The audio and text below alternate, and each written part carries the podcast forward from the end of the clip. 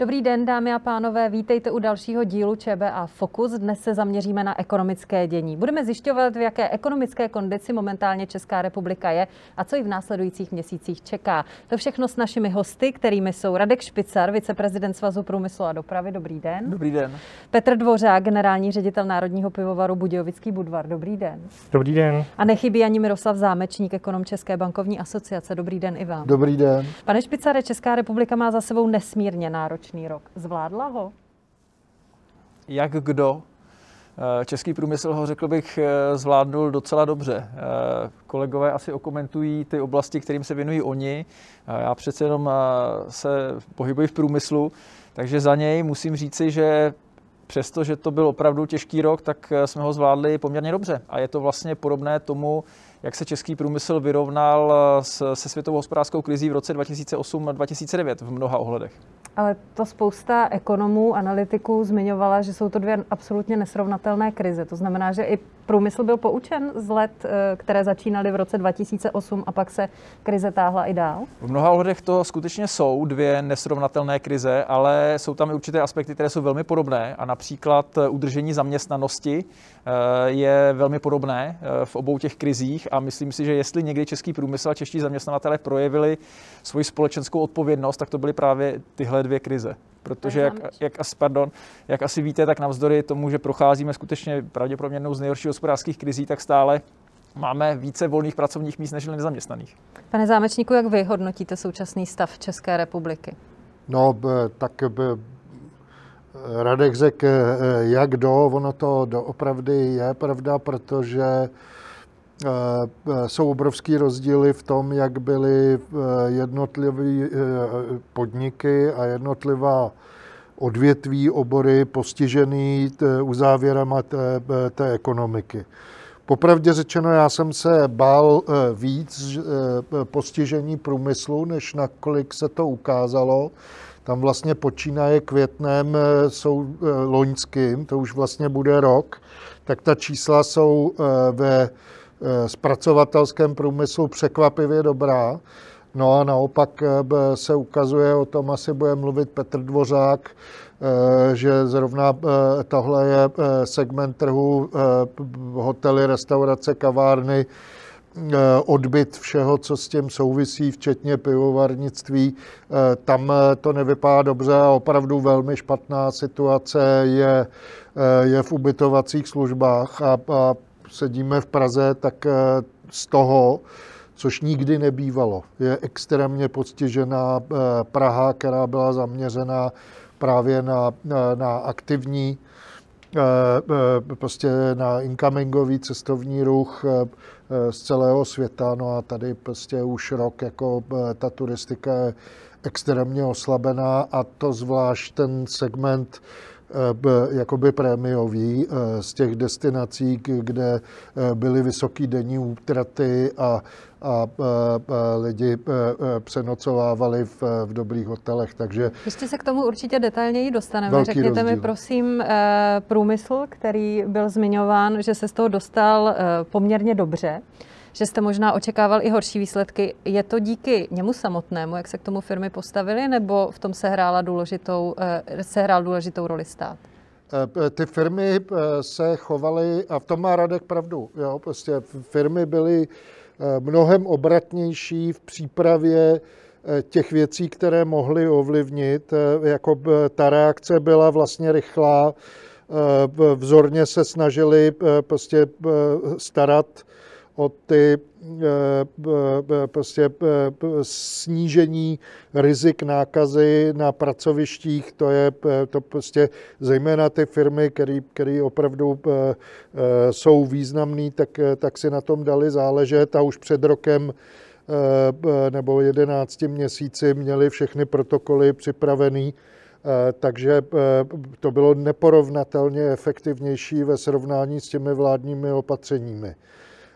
To jim vydrželo dodnes, je vidět, že prostě to testování u zaměstnavatelů při všech rozdílech, tak to nakonec vláda. Jiná věc jsou ty nákladové relace a prostě všechno, co je vlastně za branama těch podniků.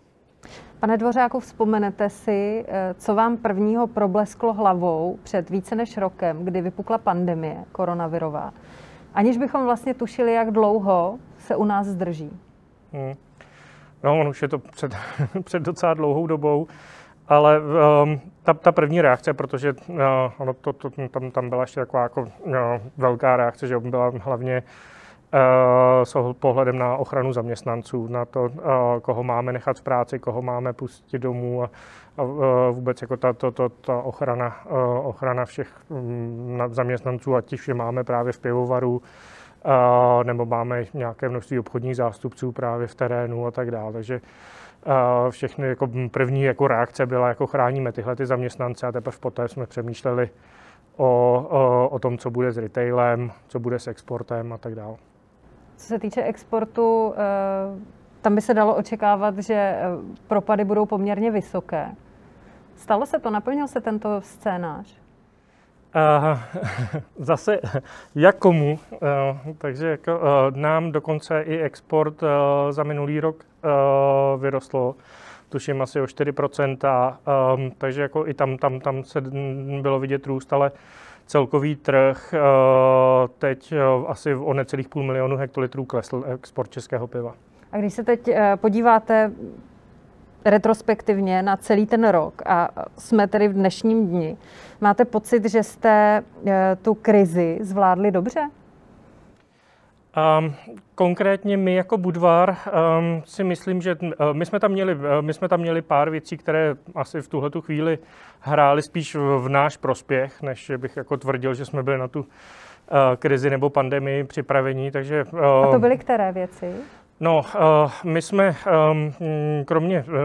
jsme launchovali zrovna v té době, jsme uváděli na trh nová piva, nebo nové pivo, měli jsme tam připravený celý ten plán, který se zrovna sešel, to nebylo na to připravené, takže se nám podařilo růst jak na domácím trhu, zároveň dlouhodobou slabinu, kterou na tom trhu máme, to znamená, my máme menší podíl našich prodejů v hospodách, nebo v restauracích, tak ta se v téhleté pandemii ukázala spíš jako výhoda, takže náš pokles v těch restauracích byl o něco menší než jinde, takže my jsme byli schopni tento pokles nahradit.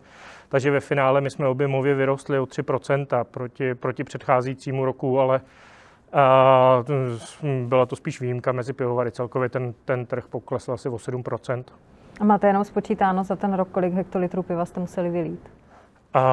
To byly, řekněme, stovky hektolitrů, z našeho pohledu jako relativně málo, že to pivo se dalo spotřebovat jiným způsobem. No.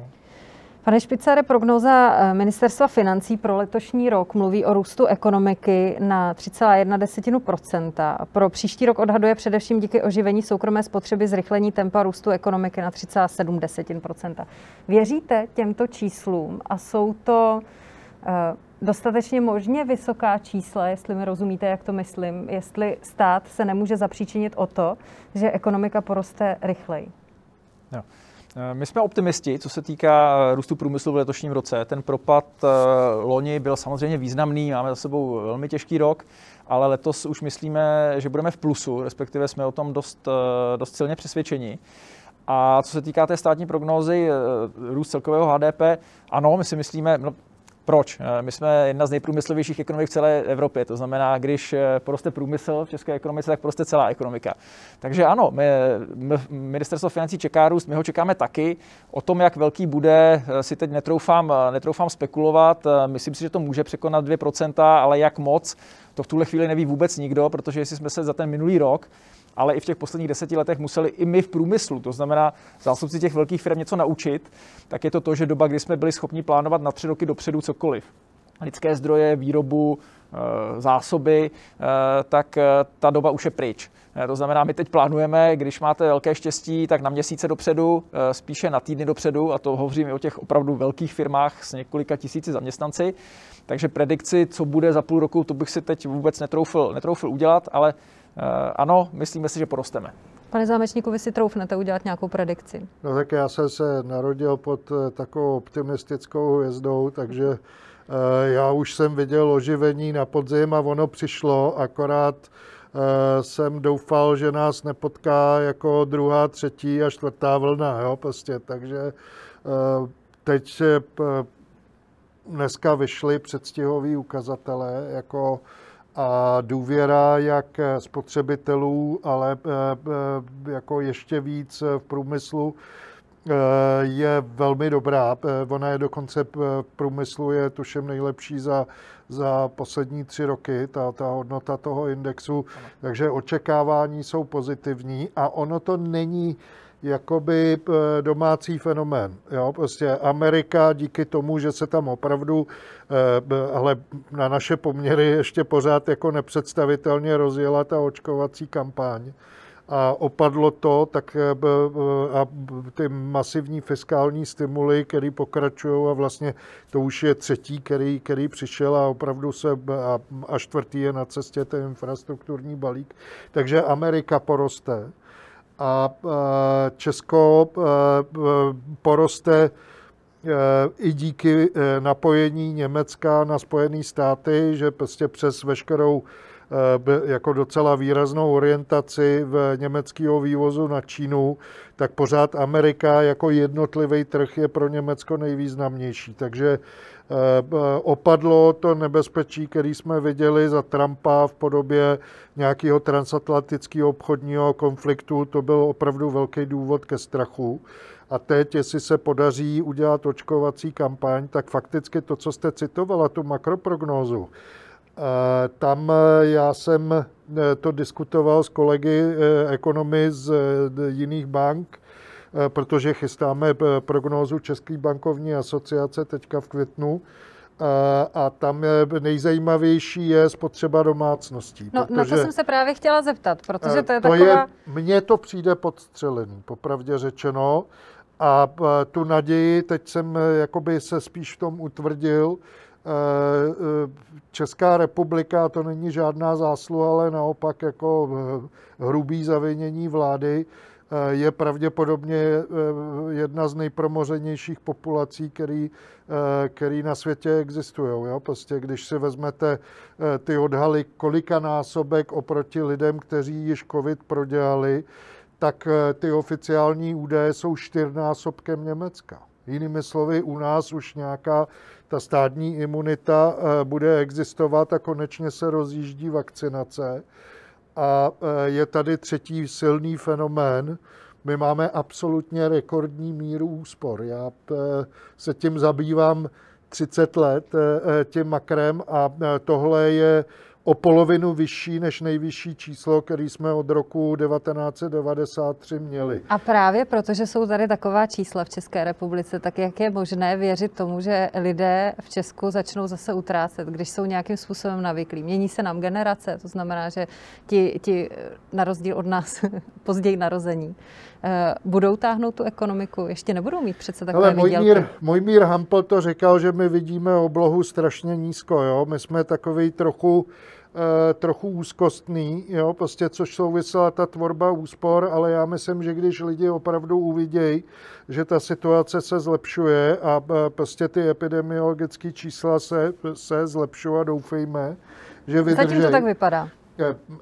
Peněz je v té ekonomice ne všude, jo, ale jako na agregovaný úrovni je jich opravdu hodně. My se bavíme o počítám, že to bude tak 150 miliard oproti trendové funkci, kolik domácnosti ušetřili navíc v důsledku covidu, což značná část je odložená spotřeba a nějaká malá část je to, že lidi opravdu mají obavy z budoucnosti.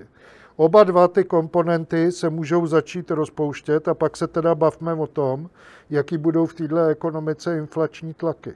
Jo? Protože Radek řekl jednu velkou pravdu. Jo? Na to, že jsme měli velmi hlubokou recesi, je tady furt jako neuspokojená poptávka po desítkách tisíc pracovních pozic, zejména v průmyslu, ale i ve stavebnictví a ve službách. Pane Dvořáku, vaše výhledy, a nechám vás v tom vašem oboru, budou lidé víc utrácet za pivo? No, proti letošnímu roku pravděpodobně, nebo myslím proti roku 2020, to asi je pravděpodobné, zase záleží, kdy se otevřou ty restaurace. To, co asi celý obor, čeho má obavy, je, jakým způsobem se vůbec ta gastronomie nastartuje. Protože to je taková backbone, to je celá páteř, že, pivovarnictví. To pivo bez hospod bude polovina toho, co pivo je. A tam vidíme, že prostě spotřebitelské trendy už jako ukazují nějaká čísla, že 7 z 10 lidí říká, že zážitek piva doma je minimálně dostatečný nebo už jako nějakým způsobem stačí. Takže je otázka, jestli se podaří nastartovat ty hospody. On ten podíl v těch hospodách byl nějakých 35% celého objemu. Loni to spadlo na 25, logicky. Dostane se to zpátky, bude se to dostávat, to je ta otázka. Ale vlastně takový to kulturní podhoubí, to, kde ta hospoda hraje hrozně důležitou roli, tam asi koukáme, jestli se to podaří nastartovat. A kdybyste o tom mohl rozhodovat vy sám, jaká by byla vaše představa co nejdříve?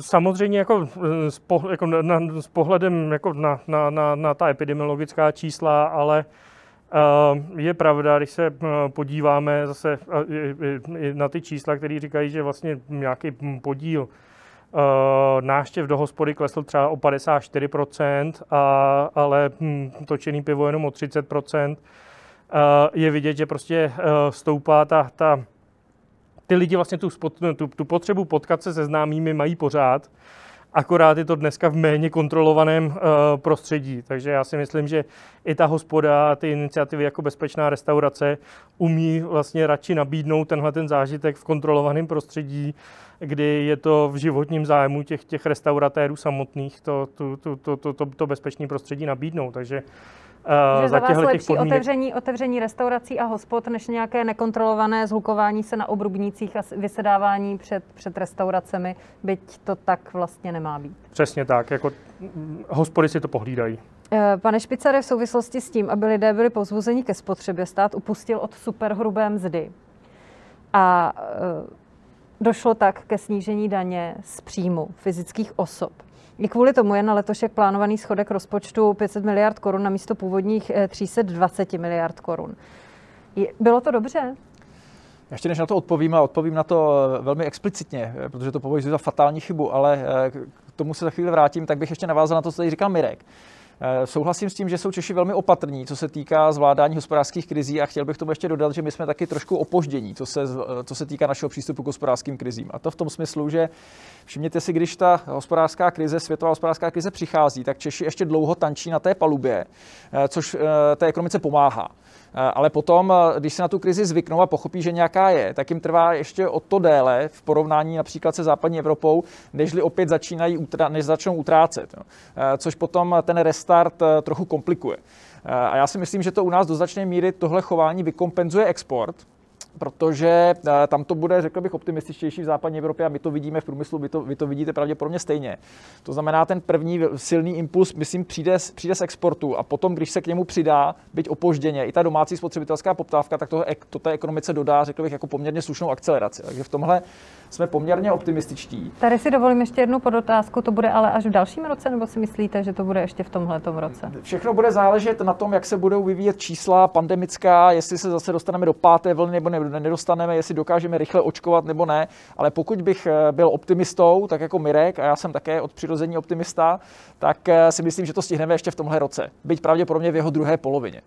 A teď k té vaší otázce, a opět začnu trochu ze široká, ale je to proto relevantní. Myslím si, že velkým problémem české hospodářské politiky na té vrcholné vládní úrovni v posledních 3 dekádách bylo to, že se chovala procyklicky, co se týká zvládání krizí. Jinými slovy, české vlády utrácely v dobách konjunktury, nešetřili, tak jako Němci například, ti prostě využili tu poslední konjunkturu před covidovou pandemí k tomu, aby vytvářeli přebytkové rozpočty, což mimochodem znamená, že mohou teď svým podnikům pomáhat o to více, protože mají z čeho. Jo. A my jsme se chovali procyklicky v tom, že v dobách konjunktury jsme bezhlavě utráceli a v dobách recesí jsme dost tvrdě škrtali, čím jsme to prohlubovali. Jako musím říct, že světová hospodářská krize v tomhle byla dobrým příkladem. A my jsme téhle vládě na začátku tleskali za to, že ona řekla, já se takhle chovat nechci a my se touhle krizí chceme proinvestovat. Jo, typický příklad je Kurzarbeit. Tenkrát před těmi 10 lety vláda škudlila, rozhodně teda nepomáhala zaměstnavatelům udržet zaměstnanost. Oni to přesto zvládli, ale vláda prostě v tomhle moc nepomohla. Tahle vláda poslala pár miliard korun v rámci toho proinvestování se krizí na podporu zaměstnanosti, což pro nás bylo v pořádku. Ale já už posledních pár týdnů říkám, že tak, jak jsme vládě tleskali za to, že se chtěla krizí proinvestovat a v mnoha ohledech to skutečně dělala a zaslouží si za to uznání, tak se v mnoha ohledech dostala do fáze, kdy jak si ukazuje, že se tou krizí chce prorozhazovat. A to není dobře.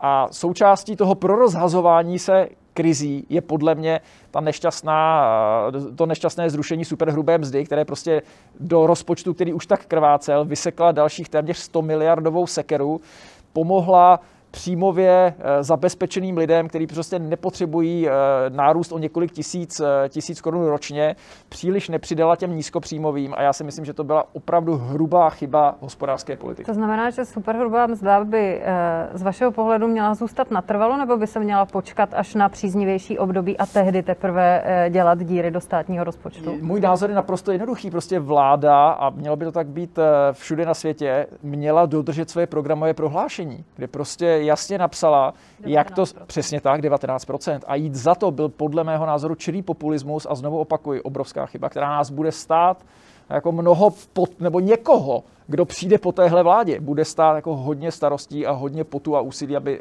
veřejné finance dali do pořádku. Váš pohled, pane Zámečníku, na zrušení superhrubé mzdy. No Danielo, on by to nebyl takový problém, kdyby se stalo to, že to je dočasný. Radek má pravdu v tom, že ono to nebylo precizně zaměřený, stojí to 3x tolik, než by byl ten impuls, který je skutečně zaměřený na domácnosti, které zaprvé byly ohrožený a teď si můžeme vytipovat, který přesně to jsou. Jo? Prostě samoživitelky jsou na tom zlé, příjmově slabé rodiny s dětmi a tak dále. Takže tohle by se dalo udělat jako jednorázovou dávkou, která by nebo i časově nějakým způsobem explicitně limitovanou třeba daňovým bonusem na 2 roky. Jsme slyšeli, že zrušení superhrubé mzdy je na 2 roky, byť to v zákoně jenomže ono to v té legislativě není a už to ani není v těch střednědobých fiskálních projekcích a v konvergenčním programu, který odevzdáváme každý rok do Bruselu, tak to tam není a logicky to tam být nemůže, protože vy můžete dávat do projekcí jenom to, co máte v legislativě. A sice se říkalo, že to bude dočasný, ale ono to tam jako není explicitně uvedeno. Chci jenom připomenout, že spousta zemí dávala tyhle ty dočasné podpory a teď se nebavme, jestli kdo měl dobře zacíleno nebo neměl, ale bylo jasně řečeno, že to má nějakou svou expirační lhůtu a že poté se přejde k nějakému normálnímu režimu, který odpovídal té předkrizovosti. Výsledek je ten, že máme mnohem vyšší schodek, ale hlavně jeho strukturální část. Tohle, když do toho zabudujete, tak si vytváříte nejenom potenciálně velmi obtížně zvladatelnou kontrolu nad veřejnými výdaji, ale hlavně politický problém, jo? Protože ty koalice, které se u nás vytvářely kolem zrušení superhrubý mzdy, samo o sobě dobře, ale přesně to, jak to říkal Radek, jo? Tam mělo zůstat těch 19-23% a bylo by vymalováno. Pane Špicare, ještě mě zajímá jedna záležitost, jak se firmy vlastně s touto, se zrušením superhrubé mzdy vyrovnaly, protože jsme slyšeli, zaznamenali jsme v médiích informace o tom, že například České dráhy toho chtěli využít a budou snižovat svoje mzdy. Dělo se to napříč průmyslem? Příliš se to nedělo. Já nemohu vyloučit, že se to nedělo všude, to určitě ne. Dokážu si představit zaměstnavatele, kteří toho využijí a budou argumentovat tím, že lidé získali více peněz, to znamená, není tolik nutné, aby jim zaměstnavatelé přidávali. Ale já si myslím, že ta společenská odpovědnost podniků, o které jsem hovořil při té snaze udržet zaměstnanost navzdory hospodářské krizi se kromě jiného tedy promítne i do růstu platů, to znamená zaměstnavatelé prostě budou zvyšovat platy bez ohledu na to, jak razantně byly ze strany vlády snížené během zrušení superhrubé mzdy. Pane Dvořáku, jak se v tomto ohledu zachoval Budějovický Budvar, musím se zeptat. My jsme zvyšovali o cca 3% právě teď od 1. čtvrtý. Ono, tohle ještě z pohledu té firmy nebo komunikace k zaměstnancům, ta jednodušší varianta. To složitější bude, když se potom bude ta daň zase zvyšovat a tohle to vysvětlovat běžným zaměstnancům bude ta mnohem složitější část té práce. No. Ale teď jsme přidali 3% v průměru zhruba. A rušili jste třeba během toho posledního roku nějaké benefity? Nerušili, my jsme ani vlastně nijak jako z důvodu pandemie nijak neupravovali zaměstnanost, protože k tomu nebyl důvod, nebo respektive my tím, že provozujeme několik málo restaurací, tak tam máme některé ty zaměstnance na antiviru, ale tam věříme, že ty restaurace se zase rozjedou, takže na žádné benefity, platy jsme nešahali, dokonce i díky tomu, že máme dobrý výsledek, tak si tam budou nějaké bonusy za loňský rok. No každopádně ve státním rozpočtu, ve státní kase peníze chybí a samozřejmě, že se nabízí otázka na zvyšování spotřebních daní. Bojíte se toho, že by se to dotklo třeba piva? No, je to určitě téma. No. V poslední krizi byla spotřební daň na pivo vlastně zvýšena s odkazem na to, že to bude dočasně, když se bavíme o dočasných úpravách daní. Tahle ta daň nikdy se potom nesnížila a je otázka, jakým způsobem bude státní rozpočet uvažovat do budoucna. No. Je to určitě jako záležitost, která by měla potenciál potom zdražovat pivo. No. Jak velký problém by to potom pro vás byl? Záleželo by, jakým způsobem se to projeví na poptávce, takže určitě jako já nemám teď v hlavě ty čísla z roku 2008 nebo 2009, nebo když se tam zvyšovala ta spotřební daň, ale vím, že tam byl jako razantní pokles spotřeby v tom daném roce, takže určitě jako po roce, kdy pivovarství ztratilo 1,5 milionu hektolitrů díky pandemii, tak do toho zavádět spotřební daň, která zase srazí i nadále tu poptávku. Bylo i řečeno, že už ta spotřeba na hlavu je někde na úrovni 60. let, tak by to problém byl, jako ty peníze by tam chyběly. Je to pravděpodobné. No, tady je jedna věc, která je zajímavá na českém pivním trhu, což Petr určitě potvrdí, jo, že my jsme jako hodně byli jako národ zvyklí realizovat i tu společenskou aktivitu v té hospodě. Jo. Prostě to je jako věc na venkově, jako kolik je takových příležitostí, jako prostě, aby ty lidi se setkávali. Já se přiznám, že já to mám rád, já to beru jako prostě takovou věc, která tu společnost jako splošťuje, že prostě jináč žijeme ve svých bublinách a takhle se potkáte. Já mám teda, doufám, až to otevřou, takže se znovu všichni sejdeme. Já tam mám autoklempíře a prostě to je prostě normální kontakt s lidma, kteří jsou úplně z jiných profesí a s jinýma vzdělanostníma profilama.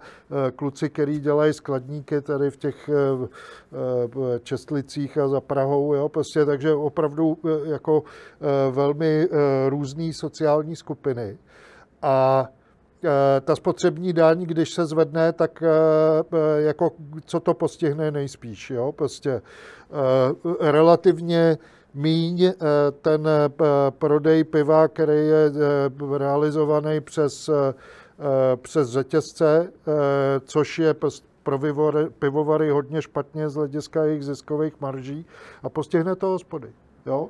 Takže byste to brali jako takový druhý zásek od státu. Podívejte se, tak jako ta covidová krize akcelerovala cokoliv, co je digitální a onlineový a a všechny ty věci, které souvisely s dovážkou zboží až do domu a prostě tam to způsobilo jako akcelerátor, tak ono se klidně může stát, jako že my doženeme tu západní Evropu, kde ty lidi zdaleka tuhletu sociální funkci hospod, a oni ji mívávali taky. Jo? Německo na tom nebylo jináč, jo? Nebo Anglie, tak prostě do těch pubů je to tak drahý, že to prostě lidi omezujou a prostě popíjejí někde s přáteli, ale realizuje se ta spotřeba nikoli prostě v restauračních zařízeních. A to může být akcelerovaný. A kolik je ten rozdíl, Petře, oproti Německu? Jako u nás se těch piv v těch hospodách vypilo relativně hodně. No u nás ještě už to taky jako hodně klesalo, ale jako byli jsme pořád na nějakých 35% celého toho trhu se vypilo v hospodách.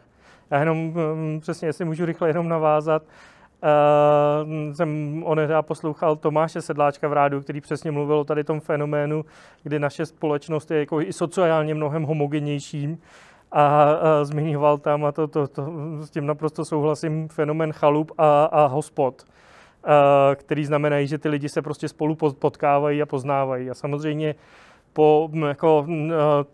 ty hospodští jako dostávají spíš špatné zprávy dneska od vlády, když jako zabrousíme zpátky jako k zákazu kouření, EET, pandemii a případně spotřební daň, tak je to jako těch zpráv negativních je spíš víc než míň a je to samozřejmě čím dál tím složitější, do toho problém sehnat lidi, zaměstnance a tak dál. Je to složitý podnikání. Mimochodem, vzhledem k tomu, že od piva už je velmi blízko právě k hospodám a k restauracím, máte nějaké informace o tom, že pivo, do kterých restaurací, hospod dodáváte, takže už tu další vlnu pandemie nepřežili? Ono je to zatím hrozně těžké. Zatím jako Svaz tvrdí, že skončilo za minulý rok 500 hospod. Celkového, řekněme, jako úplně, když tam dáme včetně hotelů a jako celé té horeky, se bavíme, ten univerz bude někde třeba 35 000 a předpokládáme, že nějaké stovky budou přibývat dál, protože čím díl to bude trvat a čím složitější a ty podmínky budou složitější, tak můžou asi končit i další stovky hospod. No. Pane Špicare, vy máte ze svého oboru nějaké takové informace, které už by byly detailnější ohledně toho, kdo přežil, kdo nepřežil, jak moc velký to bude jev? No, my jsme to říkali celý minulý rok, že nečekáme nějaké masové vlny bankrotů, což se nestalo, nečekáme je ani teď, přestože ta krize už je samozřejmě dlouhá a jak to říkali ta paní ministrině, takovou vatu na to, aby přežil v těch úsporných podmínkách více než rok, má opravdu málo kdo. Ale my jsme prostě měli, na rozdíl od kolegů, to štěstí, že nás vláda nevypnula. Jo? Takže když jste se ptala na začátku, jestli vláda pomohla nebo nepomohla, no tak nám, a je potřeba to přiznat, prostě pomohla tím, že jsme nebyli mezi těmi, kteří byli tak brutálně omezeni jako horeka, sektor služeb. Takže u nás ta situace tomu odpovídá. To znamená, nepropouštíme, těch bankrotů není tolik, přestože samozřejmě nějaké byly. V tomhle je nám mnohem lépe. Jak se vlastně... Jak vnímat tady tuhletu celou situaci, když některé firmy opravdu už nepřežijí, někteří se nevrátí do svých provozů? Nemůže to být vlastně i vnímáno s kladným znamenkem vzhledem k tomu, že se pročistí trh, že by se jednalo přece jenom o restaurace, hospody, takové společnosti, které třeba už dříve živořily v uvozovkách a teď jenom dostali tu poslední ránu, nebo ne? Danielo, tady jako je to extrémně dobrá otázka, na kterou se ptáte, ale má to tady jednu velmi špatnou konotaci, jo? Ta recese, která by způsobila takovýmhle šumpétrovským způsobem, jo, prostě, jako, že vlastně ten trh pročistí a že byly nějaké prostě části, řekněme 10-15%, byly tak nízkomaržový, že každý ťuknutí je prostě otočí. To by bylo jako v podstatě každá tato fáze jako prostě toho cyklického poklesu má tu samočistící schopnost a ono to má taky potom za následek rychlejší vzestup produktivity, protože ten nejslabší, nejméně produktivní segment na každém tom oboru jako odpadne. Jo? Tady je problém, že to čištění je, jak ta paní ministryně říkala, no kdo má vatu, jo, prostě, ale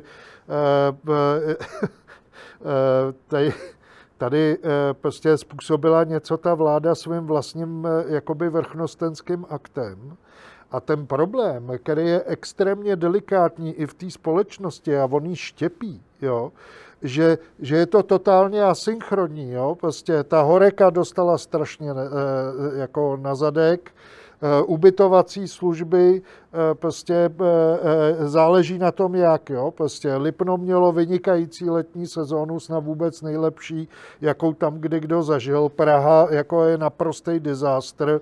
Tady už takový ty hotely tříhvězdičkový se konvertují zpátky na ubytovací kapacity, což mimochodem takový ten jako šumpétrovský pohled je, no ale to byly činžáky původně, nebo ubytovny, takže jestliže se to vrátí tomu původnímu účelu, tak těch pár tisíc bytových jednotek bude působit v Praze na ten hlad a neuspokojenou poptávku jenom rozumím, dobře. Ale ten politický problém je velmi vážný.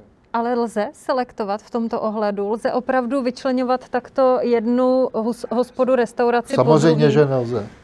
Samozřejmě, že nelze. Dá se udělat to, co udělali Němci, protože měli na sušíno, jak říkal Radek, jo, prostě nedělali tu procyklickou politiku, ale od roku 2013 až do roku 2019 včetně měli docela zajímavý přebytky veřejných financí a přebytky centrálního rozpočtu. Jo? Takže jako říká, no nikdo nemá na to, co Německo. To vůbec není pravda, protože je to vždycky relativní v poměru k HDP a kdyby Češi dělali stejnou fiskální politiku jako Němci, tak bychom vstupovali do té krize s menším dluhem a mohli jsme se do toho víc opřít. No a teď Němci od dubna dávají malým mikrofirmám, dávají 100%, což je před volbama, je to politický se Šumpetrem, to už se mu vůbec nepodobá, jo, žádný jako samočistící proces není, ale to Německo z toho vyjde se strukturou, která je relativně jako dotčená míň, nežli bude ta česká.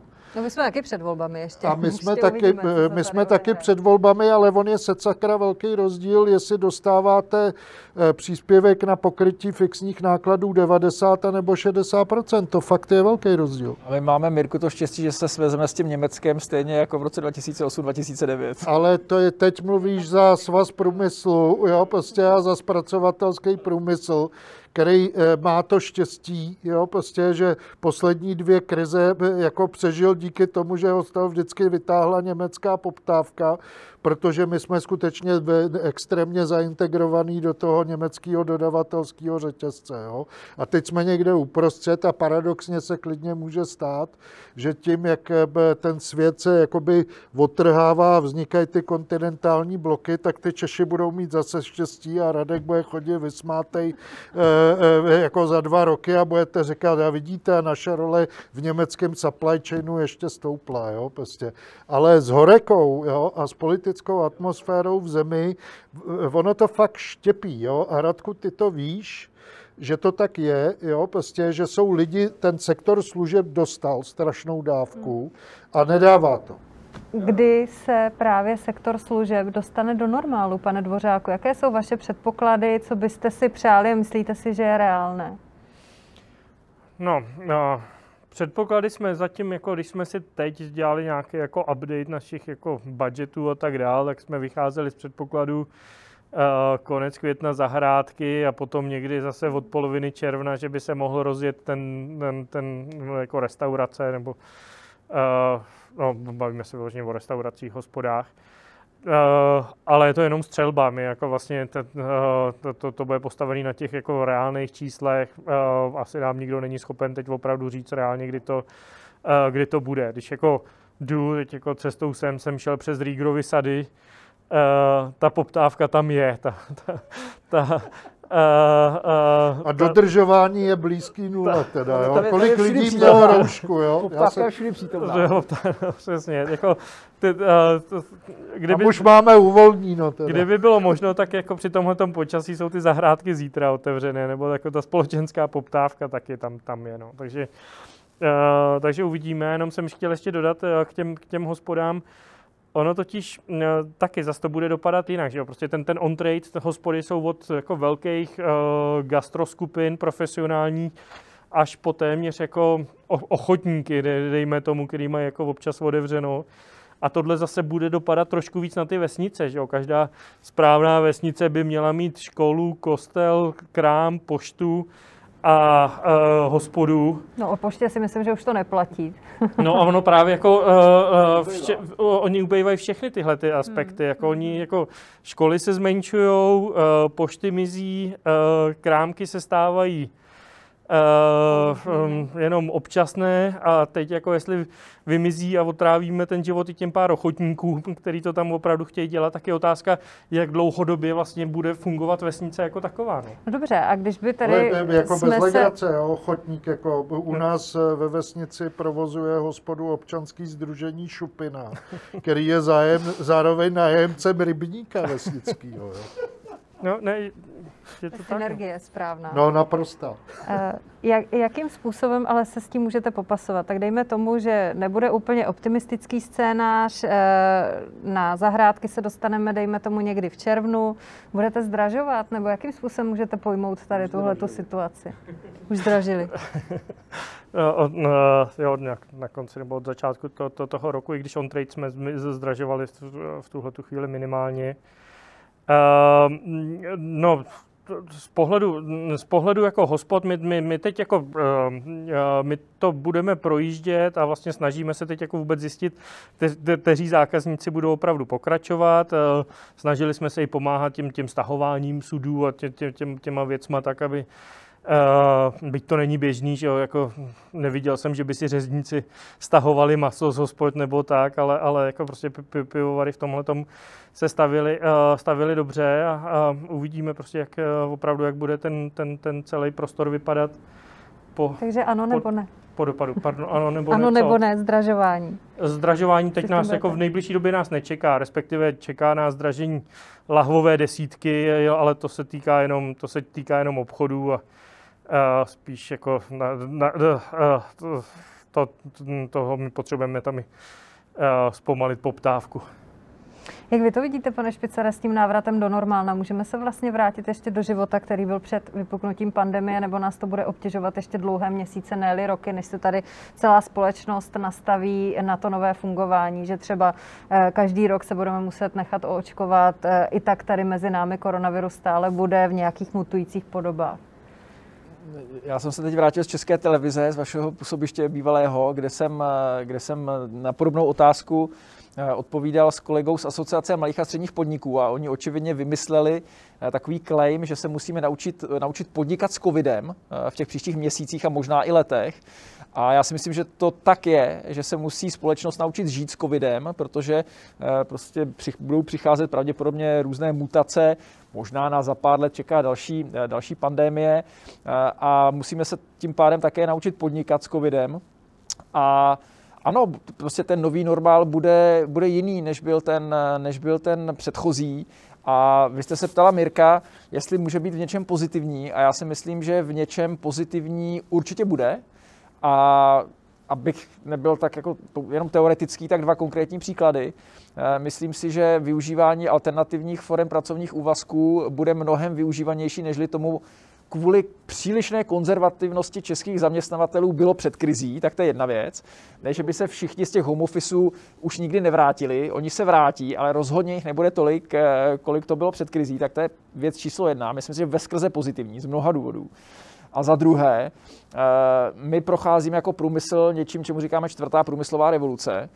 V tuhle chvíli nás průmysl živí, ale já vždycky říkám, že on nás nemusí živit věčně a ani nás živit věčně nebude, pokud si neprojde nutnou modernizací, kterou si prostě projít musí. Jo. To znamená digitalizace, automatizace, robotizace. A ta současná pandemie to dramaticky urychlila. To znamená, ty podniky si to uvědomují, není to pro ně jednoduché ani levné, ale tak nějak s tím procházeli a tahle pandemie, ten poslední rok, nás jako k tomu cíli přiblížila o několik let. To znamená, bez té pandemie by nám to trvalo mnohem déle. Tohle byl obrovský akcelerátor modernizace českého průmyslu a to já považuji za veskrze pozitivní. Doplníte, pane Zámečníku, něco v tomto ohledu? Co si vzít pozitivního právě z této doby? Jestli je to jenom to, co zmínil Radek Špicar, nebo jsou tam ještě nějaké další aspekty, které tam vidíte? Ale tak jako byly příležitosti, které jsme jako nedokázali využít výborně, jo? Prostě k tomu, aby ta změna té struktury ekonomiky a věci, které jsou žádoucí, jo? Prostě samo onlineové vyučování je prima, když ale máte výborně zpracovaný onlineový kurikulum, jo? Prostě, no akorát, že my jsme do toho šli jako za cenu, jako že některý učitelé jsou neuvěřitelně obětoví, ale jsou i takový, který úplně jako to nedávali úplně dobře a hlavně ten systém a tam se ukázalo, že to moc dobrý není. To, co bude podle mě trvalý, jo, prostě a jako veskrze pozitivní je, jestli v českém zdravotnictví se konečně jako prolomí ta bariéra e-healthu a těch monitoringů na dálku a tak dále, jo, ve stárnoucí populaci. Tohle byl impuls, teď už jako prostě nikdo nemůže říct, že to nejde udělat. Mimochodem i velmi konzervativní český zdravotní pojišťovny ten kód toho distančního, té distanční konzultace jako existuje, byl zaveden a není cesty zpět. A já myslím, že jako je to trochu promarněná příležitost, že jsme nebyli dál v tom kurikulu vzdělávacím onlineovým, ale jako ukáže se to, jako že do toho půjdeme. A další věc, jako jestli nás to trochu senzitizuje na to, že si začneme uvědomovat, že jsou děti, které si zaslouží tu péči, protože jsou znevýhodněný a teď si vzpomínám, vaše jedna bývalá kolegyně dělala sbírky na to, aby děti dostaly nějaký noťázky. Jo, prostě. Ano, jsem věrnou přispěvatelkou, ne tedy notebooku, ale jinak jí pomáhám. Ano. Tablety nebo něco, co jste sháněli, jo, prostě geniální nápad. Můžeme jí jmenovat, ne? Ano, Nora Friedrichová. No, prostě, jestli tohle byl, ano, to je prostě jeden z vynikajících počinů. Akorát chci říct, že země, která je opravdu vohodně chudší, nežli Uruguay u všem, a je tam, jako prostě, tam jsou fakt chudí lidi, jo, prostě tak rozdali všem dětem jako tablety a mají výborně, ale výborně udělaný výukový kurzy na online a teď se jim teda ukázalo, že u nich, a to je měřitelný, že ty výsledky těch dětí v důsledku toho, že byl vynucený přechod na to distanční, tam jako zdaleka není takovej pokles, který u nás jako vždyť snad o 10% těch dětí ani nevíme, jestli se vůbec ty výuky účastnili, tak to je taková blamáž přeci. Jo, prostě. A máme toho víc, ale aspoň, že to víme a já myslím, že prostě nejde to ignorovat, takže to je taky jako nějaký pozitivní naučení. Zeptám se i pana Dvořáka, co pozitivního potkalo vás za toho posledního za ten poslední více než rok? Já myslím, no, přesně tyhle ty věci. Digitalizace, my jsme jako obzvlášť jako v tom vzdáleném připojení a distanční práci byli z mý zkušenosti jako celkem pozadu a teď jsme to jako jedním mohutným skokem byli schopni dotáhnout, protože všichni byli donuceni, takže tohle byla jako určitě obrovská věc a jako pochopení těch technologií a posunutí vůbec jako v tom přemýšlení, jak dál, jak digitalizovat, jak dostávat, já nevím, různý reporty a tak dále. Takže tohle to byla určitě dobrá věc. Pochopení, velký probuzení, že e-commerce je kanál, s kterým musíme fungovat stejně jako fungujeme s ostatníma klíčovými zákazníkama. Tam vypadá, že se tvoří čím dál tím jako zajímavější budoucnost a my jsme museli upravit naše struktury, dát na to konkrétní lidi, kteří jsou schopní se věnovat i v rámci Budvaru e-commerce, protože předtím to byla jenom taková jako obskurní záležitost, která kdo ví, kdy do Budějovic přijde. Teď jsme zjistili, že to je opravdu zajímavý kanál. No a ty ostatní věci, souhlasím, jako vůbec jako investice do té výroby, logistiky a tak dále, ale to už probíhalo předtím, takže to asi není zas úplně spojené u nás konkrétně s celou pandemií v téhleté chvíli. Panové, já vám moc děkuji za tuto diskuzi. Náš čas už vypršel, tak se budeme muset rozloučit. Děkuji konkrétně Radku Špicarovi, Petrovi Dvořákovi i Miroslavu Zámečníkovi. Díky moc, že jste tu byli. Nashledanou. Díky moc. Díky. A loučím se i s vámi a budu se těšit zase někdy příště. Mějte se hezky, nashledanou.